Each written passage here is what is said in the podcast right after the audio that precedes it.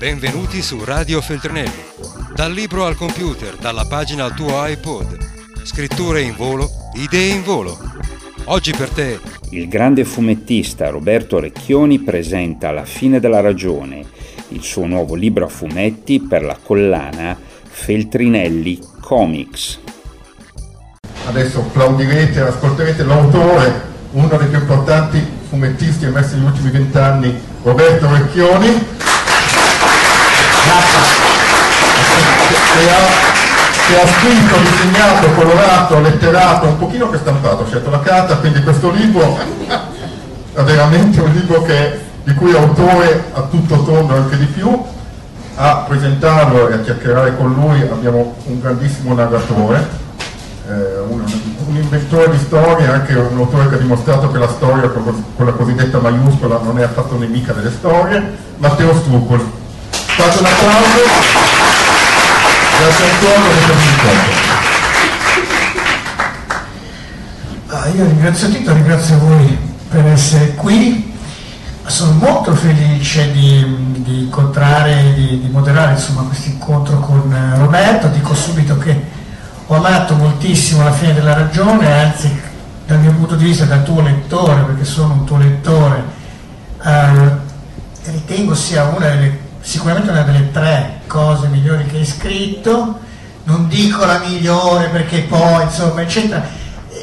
È sempre molto difficile presentare un autore così popolare, anche, però diciamo la cosa che, la prima cosa che mi viene in mente, e che mi viene in mente da sempre in realtà, da quando ti conosco, da quando ti leggo, pensando insomma anche a tutta una serie di esperimenti molto coraggiosi, a tratti suicidi che tu hai fatto, insomma con una certa incoscienza, eh, molto legati alla multimedialità, insomma in tempi recenti penso ovviamente ad Orfani ma poi anche a, a, a, Monolith eccetera eccetera. Ecco, se dovessi trovare una parola per definirti è iconoclasta, nel senso che sei davvero uno che rompe le regole, rompe le geometrie, rompe le, le, le, le convenzioni, le convinzioni. Su Facebook dicono anche le palle, eh? Cosa? Su Facebook dicono anche le palle. ok. Va bene, però insomma un iconoclasta fa anche questo. Ecco, e allora diciamo la, la, la, la prima, prima domanda che mi viene è hai seguito un tuo gusto in qualche modo o invece c'era proprio perché invece leggendolo ho avuto la sensazione che ci fosse davvero un'urgenza di raccontare questa storia per come è raccontata, poi insomma l'andiamo a vedere eccetera, però vorrei capire proprio l'approccio iniziale. Ah, guarda, intanto tocchi un tasto dolente proprio del mio carattere, nel senso io conosco il mondo provocandolo. Per me l'unico sistema per conoscere qualcuno è sfotterlo e vedere come reagisce o comunque provocarlo in qualche maniera. Mio, I miei strumenti conoscitivi rispetto alle persone che ho davanti e rispetto alla società, poi alla cultura in generale, è continuare a cercare di provocare e a vedere quello che ti torna indietro. Attraverso una provocazione io capisco se eh, le persone con cui mi sto confrontando sono ironiche o se sanno, se, se sanno stare allo scherzo, se hanno una capacità di analisi di qualcosa, anche per mettermi alle strette, perché spesso non è che ho sempre ragione, anzi certe volte le posizioni sono talmente eh, complesse, complesse nel senso di anche contraddittorie in alcuni elementi, che è interessante. E questo porta al libro, il libro è l'estrema eh, sintesi di questo atteggiamento perché nasce un momento di profonda rabbia, nel senso io sono eh, generalmente, mi definisco sempre eh, un ottimista disilluso, nel senso sono una persona che spera, spera sempre nel meglio e ogni giorno rimane deluso e sorpreso di ritrovarsi con il peggio. E in questo momento storico preciso io sono spaventato, sono spaventato da, non tanto dagli umori della gente, quella gente con 3G che, eh, che, che, tanto urla sulle bacheche dei social di tutto il mondo, quanto dal fatto perché non sono spaventato con la gente perché quella gente c'è sempre stata, senso non è che Facebook ha reso brutta la gente, al massimo è la, è la gente che rende brutto Facebook. Eh, però quella gente, quel tipo di, di populismo, quel tipo di, eh, di gentismo proprio, è comune nella razza umana. Quello che mi inquieta in questo momento in Italia è che non è comune che tutte le forze politiche, invece che combatterlo, o perlomeno che alcune che lo combattono, tutte stanno cercando di cavalcarlo, tutte vanno a blandire questo stomaco terrorizzato da qualsiasi cosa della nazione perché vanno alla ricerca dei voti degli indecisi, dei voti di quelli che ancora non hanno deciso se sono veramente spaventati di destra, di sinistra. Quindi io quando sento il libro, che sembra chiaramente un manifesto contro tante, tante battaglie del Movimento 5 Stelle o di Salvini, a me mette più paura Renzi che dice aiutiamoli a casa loro facendo proprio uno slogan della destra che già non significa niente detto da Salvini, detto da Renzi fa ancora più ridere. E quindi il punto è, eh, io ho paura vera che in questo momento si sia abbiurata, e quello poi il tema del libro, abbiurata la ragione, cioè abbiurata il concetto di responsabilità, di dire cose responsabili, anche non gradevoli, e dire al, al popolo, alle persone, a tutti noi, Signori, niente panico, con calma. Per esempio non esiste un problema immigrati, lo stiamo cavalcando per ottenere voti, ma andiamo a vedere i numeri e non esiste un problema immigrati. E, se, se, guardiamo i numeri statistici, il macrosistema. E invece ci ritroviamo in, un, in, una nazione che nell'arco di una settimana ha trasformato un tipo che ha la mira di uno stormtrooper dei guerre stellari in un eroe nazionale, nel senso Traini dovesse biasimato ovunque, invece oggi come oggi abbiamo paura di fare delle manifestazioni e quando mm, ci andiamo eh, c'è tutta questa presa di posizione un po' pelosa del non, non partecipiamo, quindi gli unici che partecipano alle manifestazioni sarà l'estrema destra che se ne fregherà di non poter fare la manifestazione. Quindi c'è un, il terrore assoluto da parte di tutte le forze politiche di dire questa qui no, qui c'è il segno. E questo libro nasce da quello, cioè nasce da un po' dal terrore di dove ci troveremo, a cominciare dal 4, dal 4 Perché infatti, ti interrompo veramente un istante, perché in realtà la, l'altra cosa che volevo chiederti immediatamente, in parte è proprio legata a quello che stai dicendo, cioè eh, si dice no, nella, nella, nella, quarta ehm, che racconti un medioevo distopico mi pare tanto il nostro presente, cioè nel senso siamo lì, cioè siamo proprio lì e, e, e ci arriviamo anche. E quindi voglio dire, ovviamente la domanda delle 100 pistole è come ci siamo arrivati, ma tu già un po' lo dicevi, cioè una classe politica del poco inadeguata perché blandisce, oserei dire, a seconda certe, certe pance, certi, certi vetrimolli, eccetera, eccetera, e però appunto poi ci sono tanti altri aspetti che vengono trattati in modo molto, devo dire, duro, crudo, efficace, c'è questo leitmotiv che mi esalta delle risposte semplici ai problemi complessi.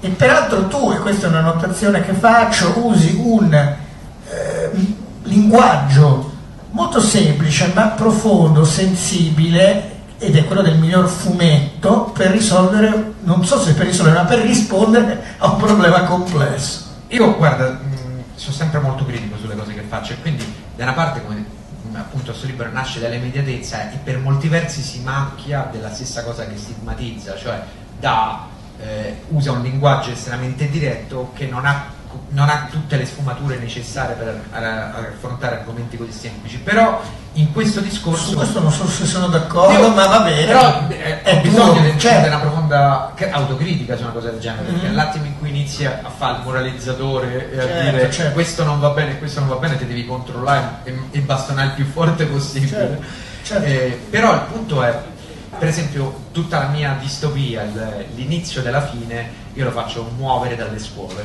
cioè tutto capita perché in una scuola un bambino si rifiuta di dire che la terra è rotonda e da lì scoppia una rivolta sociale, in quanto la terra rotonda è l'invenzione della casta e il bambino comunque ha espresso la sua opinione che deve essere rispettata. Sono stati loro. Sì. Certo. Però eh, io credo che il primo problema vero, e per esempio è una cosa che mi angoscia tantissimo di tutti i programmi elettorali che ho letto, è che in Italia abbiamo un problema di istruzione, cioè non abbiamo smesso di lavorare sulle scuole, le scuole hanno un problema di programmi, un problema di strutture e questo porta inevitabilmente ad avere persone che non riescono a capire quello che leggono, a capire concetti più, eh, non perché ma perché, non perché sono ignoranti, perché non gli vengono proprio dati gli strumenti, la cultura del capire che cosa sta leggendo. Eh, oggi gli articoli di giornali sono diventati i titoli degli articoli di giornali. Uno legge il titolo sul link e, e commenta leggendo quella frase, non, non clicca, neanche cliccando andando a leggere l'articolo. E quello è un problema grave, cioè è un problema grave del fatto che eh, abbiamo perso l'attitudine, tutti, al pensiero strutturato. Facciamo a gara avere un'opinione tutti, questo, sì, questo è un elemento dei social che è, l'hanno fatto emergere tantissimo, e quindi oggi ci ritroviamo in un universo dove abbiamo un milione di opinioni e neanche una, un pensiero strutturato. È il problema vero. Poi il libro arriva, secondo me, a quella che è l'origine di ogni male, cioè qual è la madre di, tutti, di tutte le risposte semplici ai problemi complessi, cioè con che cosa ci siamo risposti quando non capivamo le stelle, quando non capivamo la natura, quando non capivamo i fenomeni naturali, quando, chiamando le cose miracoli e quindi la madre di tutte le risposte semplici è Dio. Quindi ogni volta che l'umanità guarda a Dio per spiegare quello che sta succedendo, già sta fallendo perché avvilura il concetto di ragione. Quindi noi abbiamo creato il diavolo perché nelle tenebre abbiamo visto i mostri e per sconfiggere quei mostri abbiamo costruito questa controforza che eh, ci consola, ma non abbiamo bisogno di essere consolati, abbiamo bisogno di essere informati. La scienza ci ha donato le stelle, ci ha, ci ha permesso di guardare le stelle e usarle per navigare, per capire il nostro posto nell'universo e sempre la scienza ci ha permesso di accenderle le stelle, cazzo e adesso stiamo dicendo che i professori, gli esperti, gli scienziati, i medici, chiunque si abbia una cultura è il male. Eh, I professoroni e la casta, e anche qui non è solo Salvini, è facile guardare Salvini e indicare il dito contro Salvini, contro Trump e contro i palesemente cattivi. Eh, Renzi ha fatto una campagna contro i professori e gli esperti, cioè è, è, è una cosa che riguarda tutti, nel senso, io una cosa che odio dell'anti, dell'antitrampismo è che si dice che chi ha votato Trump è stupido. E a parte che non ottiene niente, cioè ottiene l'esatto contrario. Ma chi ha votato Trump? Cioè, aveva ragioni concrete, perché stava votato da messicani Trump, stava votato dai neri. E bisogna capire dove sta la... il problema a monte, non dove vai poi a parare. Però basta, sto a parlare troppo di politica, parliamo a pupazzetti. Beh, per esempio tu dicevi il linguaggio è volutamente semplice e diretto, sì, sono d'accordo, a tratti ho trovato, ma probabilmente è un, così, un po' una mia nota a margine e forse anche completamente scentrata, un linguaggio che diventa biblico. Sì, sì, sì, eh, eh, penso alle canzoni di Bob Dylan, giusto per metterne lì una, che non ci sono chiaramente, però quando tu ad esempio descrivi la madre, eh, arrivò l'Apocalisse, la, la, la, carestia ovviamente, eccetera.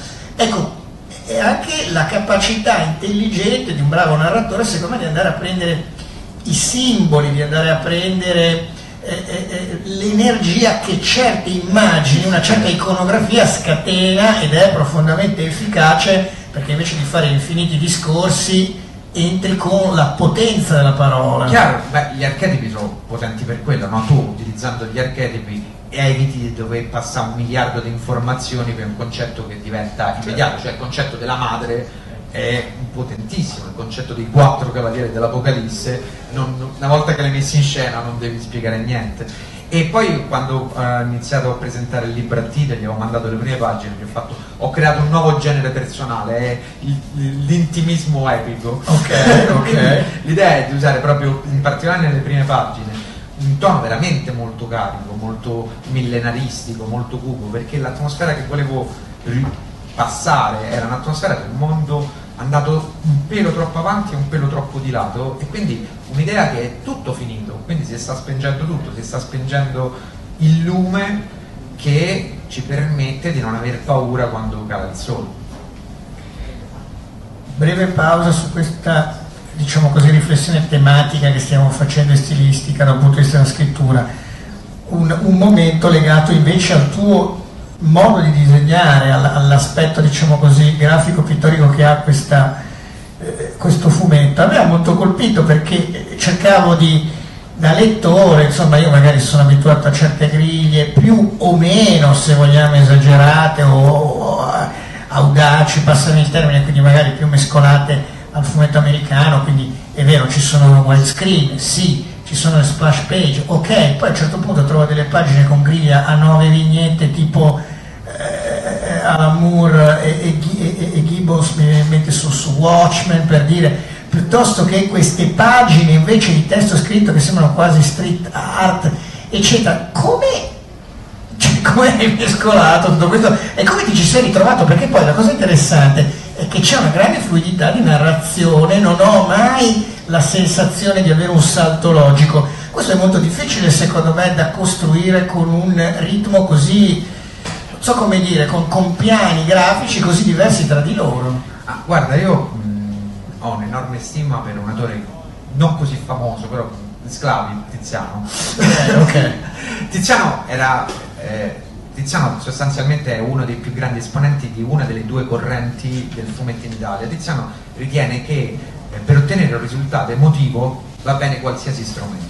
Quindi cambia il codice di quello che scrive, di come, di come, lo scrive, di come struttura la gabbia, di come usa le didascalie all'interno del fumetto stesso per ottenere il massimo dell'emozione possibile. Un'altra scuola che lavora in questo senso è la scuola giapponese. La scuola giapponese riesce a alternare nello, nello stesso autore, nello stesso fumetto, vette per esempio di assoluto realismo per poi cambiare completamente lo stile di inchiostrazione, il modo in cui vengono rappresentati i personaggi per conferire qualcosa di diverso l'esempio più scemo è quando i personaggi si trasformano in super deformed per i momenti comici, magari passando dal certo. super realistico, ma penso a Gonagai in cui l'inchiostrazione a fil di ferro pulitissima di Nagai delle prime pagine di Devilman diventa invece istintiva e sporchissima quando il tono orrorifico sale, quindi l'inchiostrazione è segue quella narrazione. E l'approccio si può dire che è un approccio espressionistico, no? tutto l'elemento del fumetto va a servizio dell'emozione che devi raccontare. Questo libro nasce grosso modo intorno a quello, perché come autore completo io ho sempre lavorato così, anche con Asso, anche con, con le cose mie, e in più si innesta un percorso, io sono un grande appassionato di cultura giapponese in particolare da sempre sono un pessimo kendoka, sono, scrivo fumetti di samurai, ho creato la mia filosofia personale sì, su tutto quello che riguarda la, la via del, del bushi giapponese. In più quest'anno, l'anno scorso ho fatto due viaggi in Asia, uno in Giappone e uno a Seoul, in Corea, odiando brutalmente la Corea, però trovando, okay. trovando delle cose molto belle, in particolare nell'ambito della pittura e del disegno sono tornata alla passione originale per il sumie, che è una, una pittura a china molto complessa perché sembra estremamente istintiva ma è frutto di un gesto ripetuto milioni di volte, nel senso nel sumie tu fai un disegno che devi realizzare in pochissimi secondi perché la carta si asciuga, l'inchiostro si asciuga immediatamente e il disegno rimarrà quello che è senza possibilità di intervento. Ma per fare quel segno dell'albero ne hai fatti un milione sbagliati prima che hai buttato fino a che non ne fai uno che è quello giusto perché l'hai intimizzato. Quindi l'approccio con questo libro è stato grossomodo questo. Infatti sono tornato all'analogico, cioè a carta, pennelli ed acqua, tantissima, e per mantenere poi la freschezza ho fatto tutta una serie di cose folli, per esempio non ho scansionato le tavole, le ho fotografate col cellulare, perché sapevo che il tempo che mi... se, se avessi scansionato le tavole poi avrei avuto a disposizione la china digitale che potevo elaborare moltissimo e sapevo che questo mi avrebbe portato a eliminare gli errori, le, le sporcizie, invece la foto sul cellulare era un livello piatto, potevo fare degli interventi digitali molto limitati su quello. Quindi ho, ne sono messo tutta una serie di stratagemmi attorno okay. per cercare di mantenere all'inizio del libro c'è il, il versetto, il verso dei Ramon, say go, let's go, per mantenere la massima, eh, massima spontaneità possibile eh, senza darmi la possibilità di andare a leccare troppo. Quindi ci stanno delle pagine che le guardo e faccio cazzo se potevo ritornare su su sto cavallo che sembra una mucca. No, va bene così, il cavallo dopo era bello. e se quello sembra una mucca, pazienza. Ok, ok.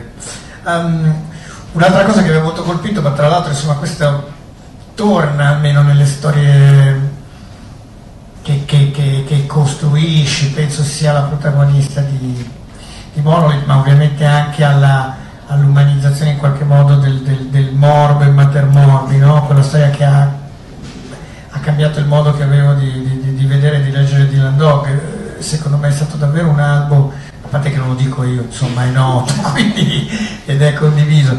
Però ecco, c'è sempre, hai spesso dei personaggi femminili molto forti, anche qui c'è un personaggio femminile fortissimo, la madre che al destino sputa in faccia, dici tanto per essere chiari, cioè quando tutto va eh, completamente a, a carta 48, eh, eh, no, la madre invece no, si oppone e c'è una, ed è proprio così, perché poi racconti di un amore che da un certo punto di vista è forse una forma più, più non so se è più pura, ma quasi sì, sembra retorico, sì. poi è vero, è inevitabile. D'amore, e, e, e devo dire che, eh, che è il, uno dei, dei grandi uppercut di questa, di, questa, di questa, storia, insomma, per cui così mi piacerebbe una tua riflessione su, sul fatto che ho la sensazione che tu ami molto, lo dico da persona da, da buonanotte, da autore che ama molto scrivere i personaggi femminili ama molto leggerli e mi sembra che per mille ragioni, ma le tue ragioni mi interessano in questo caso ed è capire se davvero non so, vedo che c'è un grande amore per i personaggi femminili, al di là dei tuoi interventi metalinguistici, eccetera, eccetera, su cui vuoi, se vuoi facciamo una riflessione. Però no, mi interessava molto questa cosa di, di no, questi personaggi eh, femminili che tornano. No, dire, intanto che amo molto le donne, questo è un abbastanza... E fin qua, no. condivido. No, il discorso è, ehm, io me ne sono reso conto strada facendo, nel senso... Eh, la consapevolezza di un autore, per quanto uno può cercare di averla, la ottiene via via, continuando a leggere le cose che fa, continuando a guardare, poi a guardarsi e a autoanalizzarsi. Mi sono reso conto con, con, gli anni che da John Doe, che aveva un cast quasi tutto femminile, con personaggi femminili molto forti, passando per Orfani, dove la figura di, di, della Juric è chiave nella narrazione, addirittura diventa la protagonista eh, Mother Morbi e Mother Dolorosa, in cui certo. da una parte Mother Morbi, dall'altra Morgana, che è creata da Tiziano, ma, ma che poi ho reinterpretato, mm, e poi Monolith, dove c'è una figura una madre al negativo, e, e, e poi Marta, dei, dei, romanzi di Ia, che dal, certo. dal primo e il secondo romanzo ruba il ruolo protagonista, del protagonista. E, è inevitabile vedere che le figure femminili nei, nelle mie opere sono forti. Poi io sono terrorizzato perché se mi chiedi in un discorso letterario se credo che gli uomini sanno scrivere le donne, ti dico ah, non te lo chiedo. Eh, insomma, penso sempre che proiettiamo poi un'idea molto personale de, delle donne. Detto questo, in queste figure femminili poi che sono comuni, che sono, hanno sempre un potere molto forte nelle cose, c'è la figura della madre e la figura della madre è cardine proprio nel, nella mia narrazione perché è abbastanza ovvio, nel senso io devo la vita, eh, devo la vita a mia madre che non ha ascoltato tonnellate di dottori maschi che le spiegavano le cose. Lei ha deciso di fare testa sua e ha avuto ragione nel corso della vita. Mia madre è un caterpillar, una sorta di bulldozer umano, in cui se si mette in testa qualcosa ottiene quello che vuole, nel bene e nel male. il bene è che sono vivo, però il riflesso di mia madre è nel bene e nel male nel senso ehm, alcuni personaggi negativi eh, della mia narrazione sono influenzati dai lati peggiori e più oppressivi di mia madre. E alcuni personaggi positivi sono fortemente caratterizzati dalla forza che ha sempre dimostrato e dal fatto che veramente gli devo tutto nel, del, del, del fatto che sto qui. Quindi è, è, è, come se mi imbarazzano sempre perché io li odio gli autori che parlano delle madri oltretutto quindi quando mi sono reso conto di questa cosa mi sono reso conto con enorme imbarazzo. Cioè avrò preso in giro Almodovar milioni di volte suoi complessi nei confronti della madre. Però è inevitabile cioè devo accettarlo è stato lì e eh, è divertente perché su Monolith la madre è terribile. Eh, e anche in questo romanzo c'è una, eh, una frase che, che c'è scritto una madre si è davvero una madre perché un po' di tempo fa, credo una mesata fa, ho sentito una delle notizie di cronaca legate ai Novax che mi hanno angosciato di più di sempre. Ok, sì. Ci sono quei genitori, coppia marito, marito, e moglie, che hanno messo il figlio in pericolo di vita gravissimo per non averlo per non avergli fatto non mi ricordo che trattamento medico nel momento chiave, il bambino stava per morire, la famiglia decide di fare una dichiarazione alla stampa mentre il bambino era ancora in pericolo e la madre è riuscita a dire non potete criminalizzarci per le nostre opinioni. E io penso che una madre che dice una cosa del genere, che riesce a credere talmente tanto mm. alla teoria dei non vaccini e tutte queste cose, da fare male al proprio figlio, e qualche problema nella società c'è. Ieri leggevo che a Londra sta di nuovo divampando la teoria per cui per curare i ritardi mentali si fanno clisteri di, clorofo- di candeggina e neonati, stanno a 12 casi e tu ti fermi e dici siamo tornati a, Ma neanche Medioevo, perché no, hai ragione. Non si dire al Medioevo, il Medioevo in realtà era un'epoca che era molto illuminata. Sono d'accordo. e quindi ti ritrovi e fai, non lo so che siamo tornati, siamo, è un nuovo Medioevo che ci stiamo reinventando. Sì, nel modo peggiore. È vero questa cosa che dici, eh, proprio oggi leggevo, vabbè, invece a Padova, nella mia città, ci sono eh, l'8% dei bambini sotto i 5 anni non è vaccinato, la percentuale sale all'11% e ci sono qualcosa come 12.000 bimbi non vaccinati che non rispettano ovviamente insomma, tutto quello che prevede la normativa e c'è tutto un movimento straordinario, di, straordinario nel male, mi viene a dire, sulle scuole parentali, su questa educazione che si fa. l'homeschooling, esatto, esatto. è esploso ovunque. E, e quindi davvero, davvero, quando poi vai a leggere la fine della ragione, cioè di distopico, di fumetto, no, non c'è proprio niente. No, guarda, il, cioè problema, non... il mio problema con questo libro è che io speravo di fare un libro sul presente, cioè un libro che fosse nel presente. Una delle mie fisse sempre che le cose che fai. Beh, ma secondo me ci sei riuscito, il No, che no, non no, so se è un speravo, vantaggio. cioè, non pensavo che Ah, fosse ok. così tanto nel presente, nel senso, quando la Raggi la settimana scorsa ha fatto no vabbè ma a Roma le vaccinazioni fate un po' come cazzo vi pare. Io stavo. Eh, non- le, le elezioni e le dichiarazioni dei politici hanno preso questo libro oggi. Eh, lo guardi e fai, ah, è un, libro di cronaca sulle politiche attuali. Non pensavo che, sarebbe, che essere stato così. Speravo di non starci così tanto sul pezzo. Adesso ho una domanda, insomma, eh, sono due domande insomma, in una, cioè da una parte il senso eh, della, del- della fine della ragione è abbastanza chiaro, ma insomma possiamo anche parlarne un po' più approfonditamente, cioè questo aspetto che è molto forte nella, nella tua storia, non voglio andare nel dettaglio, ma insomma come dicevi giustamente tu, scienziati, medici e quant'altro messi al bando in eh, come dire, omaggio a una sorta di saggezza popolare che di saggezza popolare non c'è proprio nulla.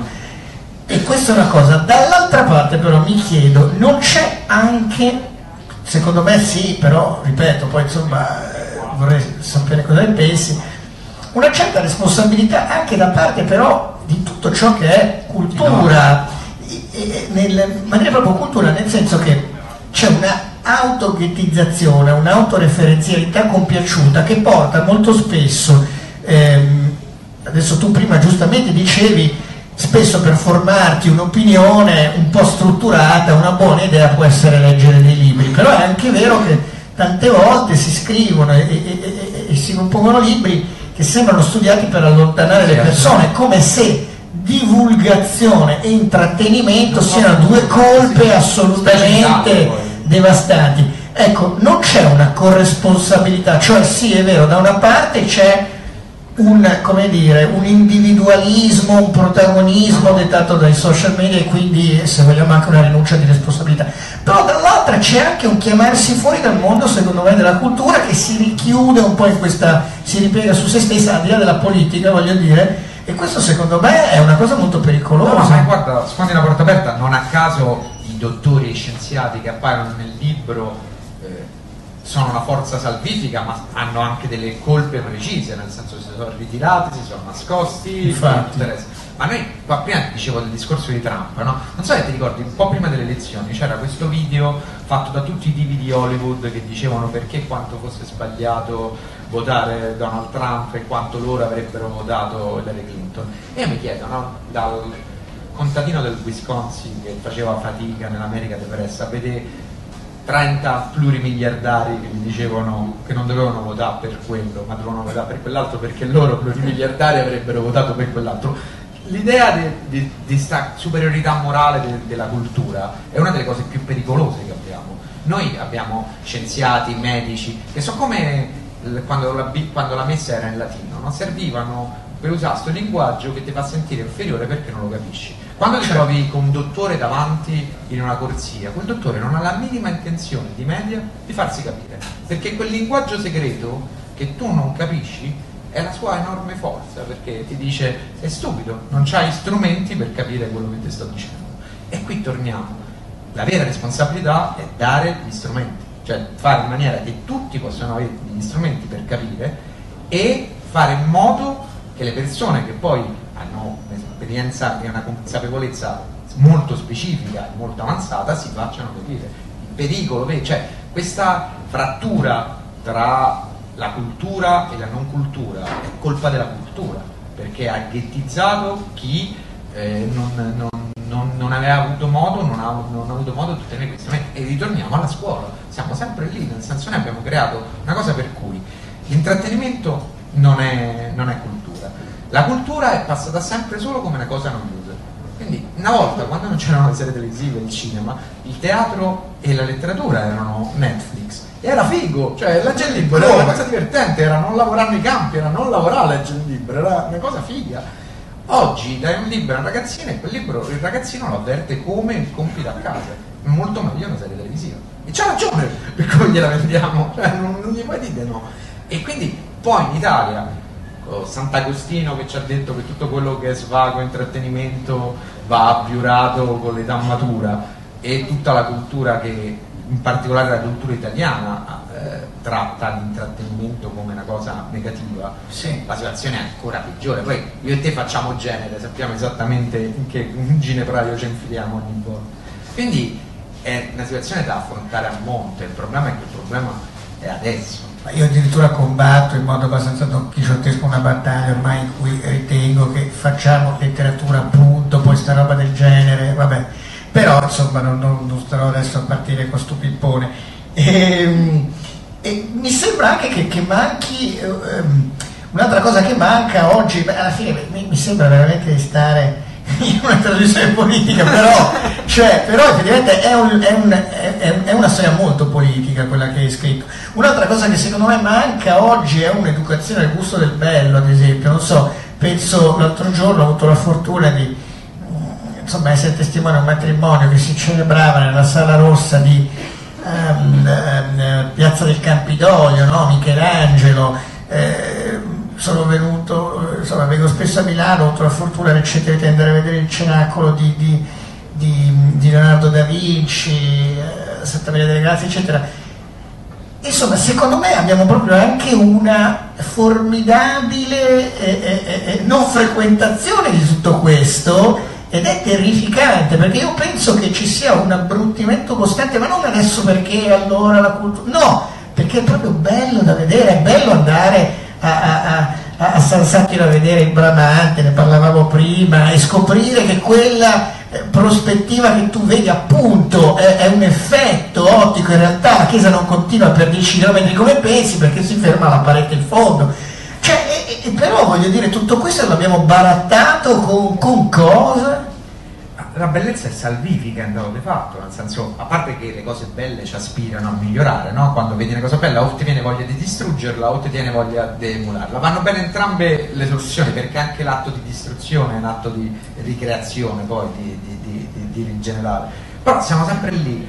Eh, quando si fanno discorsi sulla cultura si diventa immediatamente noiosi perché si sente bacchettoni che, che dicono non c'è più cultura, la gente, tutto il resto. In realtà è che chi detiene la cultura non riesce a comunicarla e la, la regala, regala la, la, possibilità. Voglio dire, ci siamo beccati vent'anni di Berlusconi che ha cambiato il gusto italiano, ma non è che è colpa di Berlusconi Berlusconi ha fatto il suo, eh, ha venduto la sua visione del mondo e l'ha fatto con i suoi strumenti, l'ha fatto bene, cioè l'ha fatto comunicando da Dio. Il problema è che chi non, chi non ha proposto l'alternativa, cioè chi non ha detto guardate c'è anche un altro modo di intendere la figura femminile, tipo c'è un altro modo di intenderla oltre alle ragazze del drive-in, e però non c'è stato. Abbiamo proposto modelli che erano che, che, che, erano sconfitti ancora prima di partire perché non erano suadenti, perché non avvicinavano la gente. Quindi perché vent'anni del berlusconismo? Perché era più suadente, era, arrivava di più alle persone. E, e, siamo lì, nel senso creiamo una frattura noi perché decidiamo di chiuderci sotto al sasso come secondo me eh? poi io faccio arte popolare quindi per me arriva al pubblico e alla base quindi sto solo a tirare acqua al mio, al mio mulino.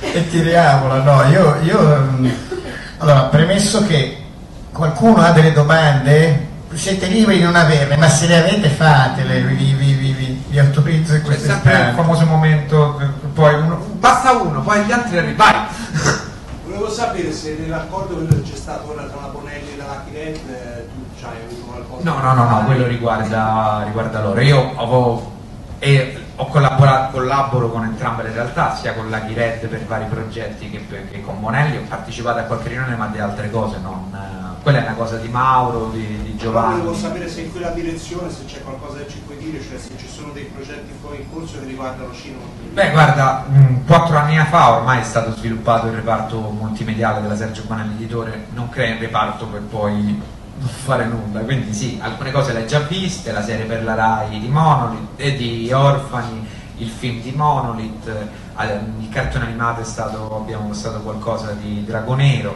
adesso è stato annunciato il confine, ma mh, eh, sono tutti processi sempre molto lenti, anche tutto quello che arriverà in futuro comunque è sempre pensato oggi con idea di, di modularità. No? Orphan era pensato per essere venduto una prima volta in edicola, poi in libreria, poi alle case quotidiani, poi all'estero, poi diventare una serie televisiva, poi diventare una serie di romanzi. Come banco di prova ha funzionato molto bene, oggi si continua a cercare di espandere quel modello sperimentale che è stata quella serie.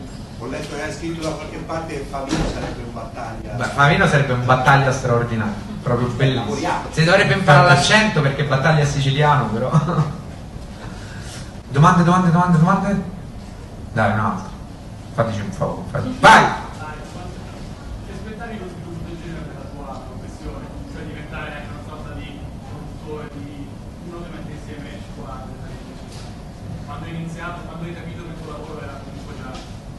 Guarda, io l'altro ieri è uscito sul preview l'annuncio del Corvo che sto scrivendo, il Corvo di James O'Barr che esce negli Stati Uniti. Ogni volta che mi capita una cosa del genere o quando mi trovo a, a lavorare con dei professionisti incredibili che avevo sempre guardato ammirazione, vorrei sempre averci una macchina del tempo per tornare indietro da me 14enne e raccontargli queste cose e vedi la faccia da coglione che faccio.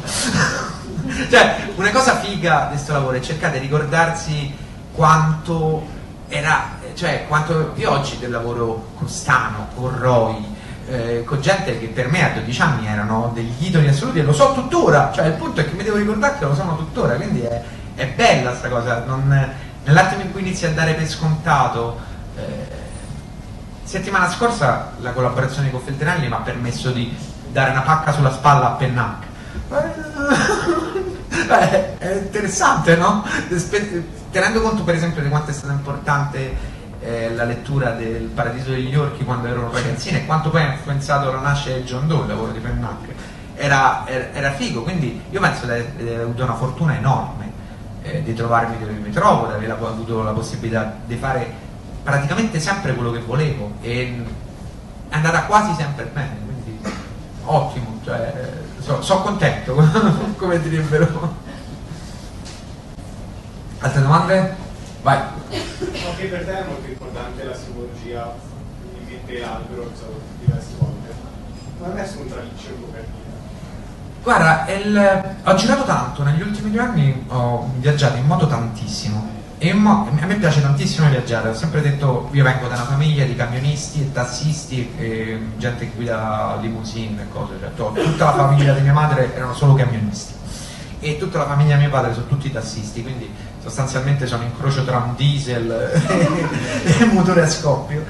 E, e gli ultimi due anni l'ho passati a viaggiare tantissimo, in particolare in moto. In moto, eh, che è mia, una delle mie passioni più grandi, la moto non è esattamente come una macchina perché il grado di, di compenetrazione dello scenario che è attorno è fortissimo, non sei uno che viaggia alle strade, ma sei una parte di quello scenario te ci senti proprio e una cosa che adoro di questo lavoro, al di là di lavorare con i grandi, è che mi ha permesso di conoscere questo paese tantissimo, perché tra presentazioni in posti noti e presentazioni per cose sfigate che ti mandano alla libreria a Pinco Pallino, eh, incominci a conoscere l'Italia in una maniera folle. Per esempio io non conoscevo per niente tutta la parte della Toscania laziale e me la sono girata tutta in modo perché mi avevo preso una stranissima eh, periodo in cui per tutta una serie di cose avevo tutta una serie di piccole presentazioni in piccolissime librerie e l'Italia è, rappresentata tantissimo da quei tralicci che vedi sull'autostrada mentre passi e ogni volta mi chiedo ma chi ci vive?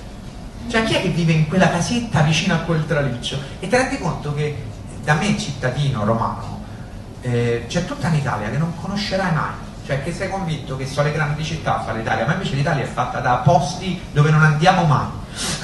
E, è importante, cioè fermarsi lì per vedere come com'è le persone ti, ti aiuta anche a capire tanto di quello che succede. Perché tornando al discorso di prima noi non parliamo mai a queste persone noi parliamo a, a, a, alla gente che vive nelle grandi città. Già appena scendi sotto Napoli l'Italia diventa un altro posto. E non solo per le vacanze se uno ci va d'inverno comincia a scoprire proprio e dice sai quella cosa il problema del mezzogiorno che sembra solo una frase che dicono nei telegiornali no cazzo c'è un problema vero nel mezzogiorno perché tutte le Panda 4x4 d'Italia quelle vecchie stanno al sud è strano, eh? Cioè, è strano che una macchina su tre è una vecchia Panda 4x4 che tra un anno non potrà più circolare perché è proprio illegale. Eppure eh, c'è una legge, una legge importante che passerà a proposito dei motori ecologici, passerà all'Euro 5 e il problema del sud e delle macchine che stanno al sud, il problema è infinito perché non le cambiano.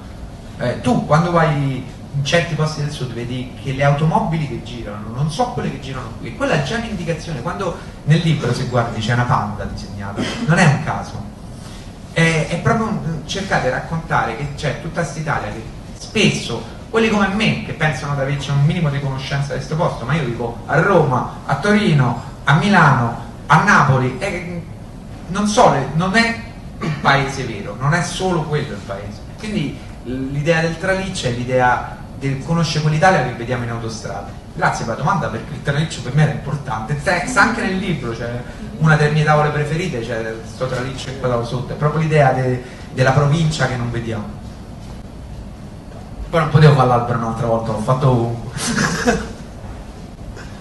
Prego, signor Paolo. Prossimo autore Feltrinelli.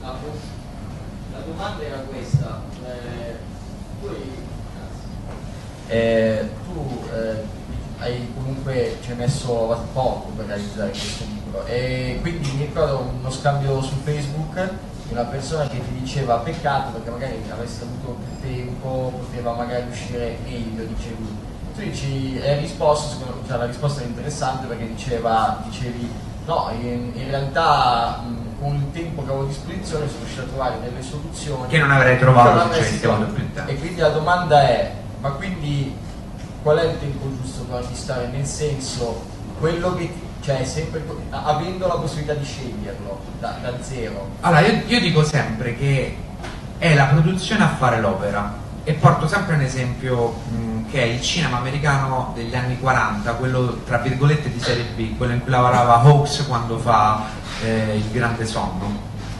Eh, Hawks quando fa Il Grande Sonno, le produzioni degli anni 40 e 50 americane si dividevano tra serie A e serie B e la, la cosa che gli faceva la differenza era la quantità di punti luce.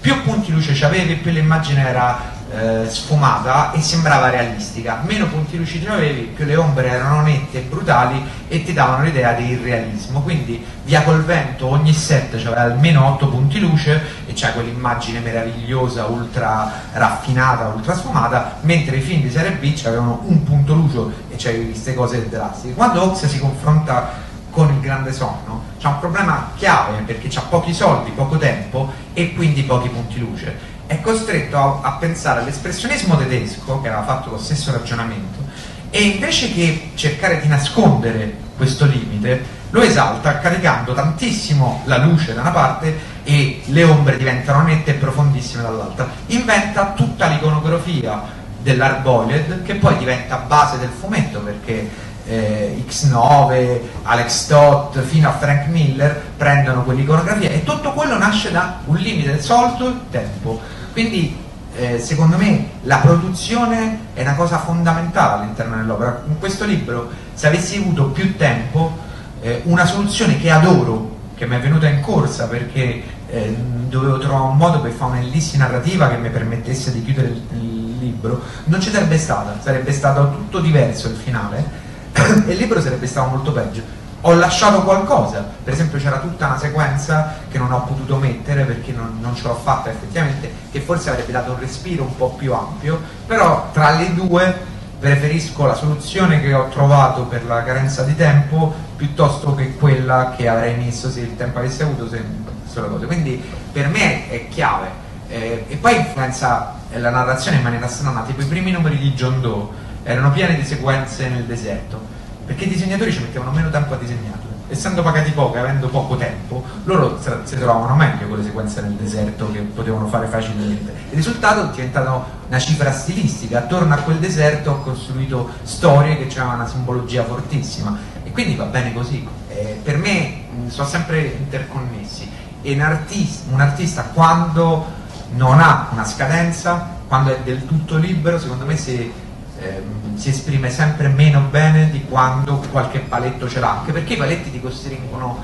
a cercare di aggirarli, cioè cerchi di scavalcarli. La gabbia Bonelli è un arricchimento, perché la gabbia Bonelli ti costringe a trovare soluzioni per scardinarla. Se la gabbia Bonelli non ci fosse saremmo nel paese del fa come ti pare e l'eccezione non sarebbe più di nessun valore. Credo o di nuovo ho portato acqua al mio mulino.